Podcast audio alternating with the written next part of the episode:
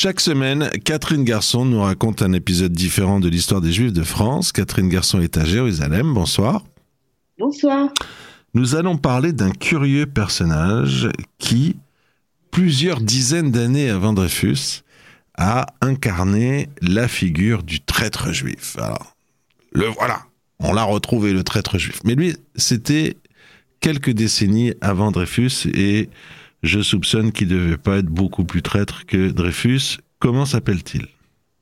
Alors, il s'appelle Simon Deutz et rien euh, a priori le destinait à incarner un tel personnage.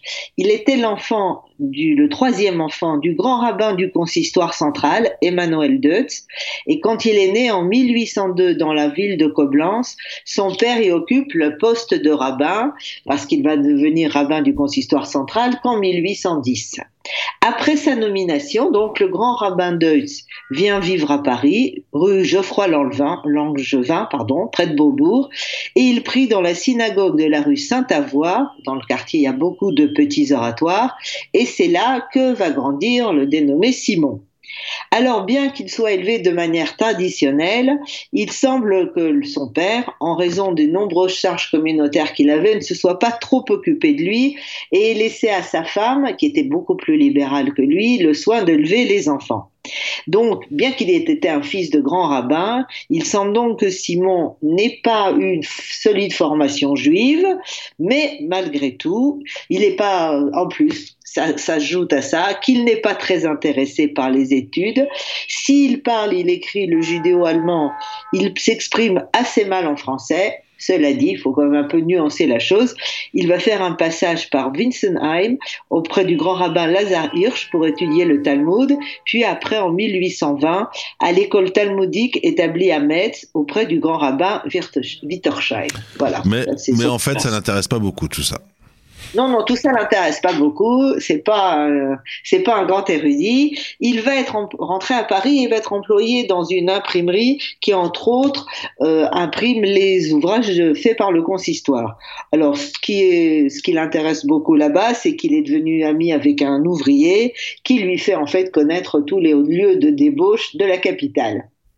Alors, parallèlement, le jeune Simon donc va fréquenter sa sœur Sarah et son mari David Drache, un jeune rabbin et enseignant, mais en 1823, et ça, ça a fait un grand scandale, un jour on en reviendra dans tout ce qui est communauté juive française, le dénommé David Drache et se convertit au catholicisme. Il fait baptiser ses deux filles. Alors, Sarah, la sœur de Simon, retourne au domicile paternel et le 19 avril, quelques semaines après, toute la famille Drage quitte Paris pour Londres sous le nom de Goldschmidt et la fuite est notamment organisée par les soins de James de Rothschild. Et durant une année, Drage va, à la recherche de ses enfants et Simon, qui connaît leur lieu de retraite, qui savent très bien où il est, il va se taire et c'est important pour la suite. Finalement, David Drage va retrouver son épouse, va revivre un temps avec elle puis va se sauver à Paris avec ses enfants, avec l'aide de l'ambassadeur de France à Londres. Là, Simon l'attend et va le menacer et le harceler à tel point que David Drage dit qu'il n'ose même pas sortir de chez lui s'il n'est pas accompagné. Bon, alors les choses se calment, mais hop, nouveau rebondissement. Alors c'est là qu'on va commencer la vraie histoire. Oubliant sa rancune contre, son beau-frère, en 1827, donc quatre ans après la conversion de celui-là, Simon Deutz le contacte et lui annonce sa volonté lui aussi de se convertir au catholicisme. Mais il veut se convertir de manière discrète et il part à Rome pour, le, pour se convertir avec l'aide de Drache, mais aussi du penseur chrétien Félicité de Lamennais. Pour ceux qui ont fait de la philo, Lamennais, il est assez connu. Bon, à Rome, il est assez instable. Et comme il a une foi pas très affirmée, beaucoup doutent de sa sincérité. Et donc certains voudraient ne pas le convertir.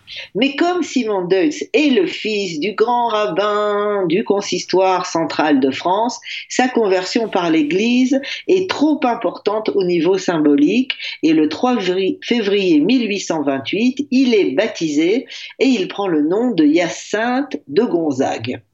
Alors, comme le nouveau converti n'obtient pas de l'Église tout ce qu'il souhaite, il a plein de demandes qui ne sont pas qui ne sont pas. Il est très dépité et il se pense même victime d'antisémitisme et il quitte Rome et après un séjour aux États-Unis, il arrive à Londres en 1831. Là, il va fréquenter les immigrés français, particulièrement ceux qui sont opposés au roi, le roi de l'époque, qui est le roi Louis-Philippe.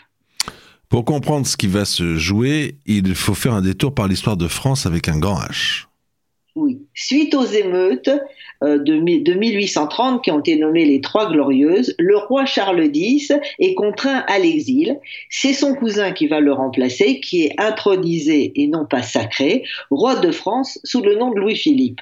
Mais certains légitimistes n'acceptent pas ce qu'ils considèrent comme une usurpation de titre et au premier rang, la duchesse de Berry, l'épouse du second fils du roi Charles X, assassinée en 1820 et elle est la mère du comte de Chambord qu'elle veut voir, elle, monter sur le trône de France. Et c'est là qu'on va retrouver Simon Deutz, qui est en quête d'honneur, il va se mettre au service de la comtesse et il va effectuer diverses missions pour elle. En particulier, à un certain moment, il va partir pour demander des hommes et des armes pour euh, fomenter une rébellion contre euh, Louis-Philippe. Alors, Simon prête serment, et il s'embarque, mais à peine arrivé à Barcelone, il apprend que la duchesse a pénétré en France le 9 avril 1832 par Marseille. Alors, entendant ça, la Vendée se soulève et la duchesse, qui sait qu'on voudra l'arrêter, reste introuvable parce qu'elle va être, elle va être montrée jusqu'en Bretagne et elle est euh, protégée par la population locale. Alors, le 1er juin, c'est-à-dire très peu de temps après l'arrivée de la comtesse, euh, Monsieur de Montalivet, qui est ministre de l'Intérieur, reçoit une lettre du baron Hyacinthe de Gonzague, donc qui est Simon Deutz, et il lui dit, celui-là va lui dire qu'il a été entraîné malgré lui dans un réseau d'intrigues et qu'il a constaté que les menées légitimistes risquent de provoquer une, euh, guerre civile en France qu'il veut épargner. Et il se met à disposition du gouvernement pour trouver la duchesse.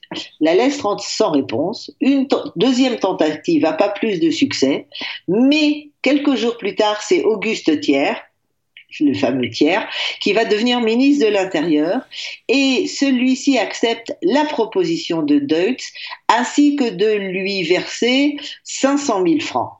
Deutz réussit à avoir une entrevue avec la duchesse le 30 octobre et comme il bénéficie de sa confiance, il en informe le commissaire de police, Louis Joly, et le 7 novembre, donc avec sa complicité, la duchesse et son entourage sont arrêtés dans un hôtel particulier de Nantes après s'être cachés dans une cheminée. Il y aura beaucoup de représentations de la duchesse cachée dans la cheminée. Donc voilà. Donc la duchesse est arrêtée. Et comme souvent, surtout à cette époque, c'est l'ensemble des Juifs qui vont faire les frais de cette histoire. Alors la trahison de Simon Deutz, entre guillemets la trahison de la duchesse, qui met fin au projet de restauration des légitimistes, provoque des réactions antisémites. Dès le 9 novembre, le signalement du entre guillemets traître paraît dans la presse légitimiste pour le les désigner à la vindicte publique. Le juif est traîné dans la boue. Rédacteur du journal légitimiste et catholique Le Bris d'Oison, un certain fortuné de Chalet, traduit ce que pensent nombre de ses lecteurs, c'est parce que juif, et encore plus juif renégat, parce qu'il a en fait abandonné le catholicisme, que juif a trahi. Que le, donc le, juif a trahi. Ouais. Donc, les grands noms de la littérature ne manquent pas non plus à l'appel. Victor Hugo, dans un poème intitulé À celui qui livra une femme, écrit Juif, les impurs traitants à qui l'on vend son âme attendront bien longtemps avant qu'un plus infâme vienne réclamer d'eux, dans quelques jours d'effroi, le, fond du sac plein d'or qu'on fit vomir sur toi. Ce n'est même pas un juif, c'est un païen immonde, etc., etc. De de son côté, Chateaubriand, je cite, fait de Deutz le descendant du grand traître, l'Iscariote, c'est-à-dire Judas, en qui Satan était entré. Il y a Deutz, dit encore de son côté Alexandre Dumas, il y a des noms qui deviennent des injures mortelles. Et le grand dictionnaire universel du 19e siècle, Pierre, de Pierre Larousse, stigmatise ce juif apostat, animé par des idées vaniteuses et des instincts rapaces, qui a couvert son nom d'infamie en trahissant la confiance d'une femme. Donc, on est en plein épisode antisémite, puisqu'on associe la mauvaise conduite de Deutz avec le fait qu'il est juif. Lui-même, il va écrire un livre pour s'expliquer qu'il a, expliquer qu'il a agi par patriotisme sans convaincre grand monde à cause des 500 000 francs qu'il a quand même encaissés. Alors, pour Maurice, Maurice Samuels de l'université de Yale, et ça c'est important, c'est la fin, cette histoire représente un moment décisif du développement dans l'antisémitisme moderne. Ce serait la première fois que la haine du juif joue un rôle crucial dans l'idéologie de la droite en France. Cet épisode servira d'ailleurs à Édouard Dumont, l'auteur de La France juive, et chantre d'un antisémitisme exacerbé, pour attiser les flammes contre eux. Résultat, quand des décennies après l'épisode de la duchesse de Berry, le bruit court qu'il y a un traître dans l'armée française, les soupçons vont se porter tout naturellement, si on peut dire, sur le juif Dreyfus, qui va remplacer dans l'imaginaire antisémite le traître Deutz. Eh bien, chaque semaine, Catherine Garçon, vous nous racontez un épisode différent de l'histoire des Juifs de France. On a découvert aujourd'hui euh, Deutz, euh, fils de rabbin, et euh, devenu, euh, suite à, des, une vie rocambolesque et à des choix qui semblent être politiques malgré tout, devenu la sorcière juive qu'il fallait brûler et l'ancêtre un peu spirituel, l'ancêtre de du capitaine Dreyfus. Je vous remercie Catherine Garçon. Bonsoir à vous. Bonsoir.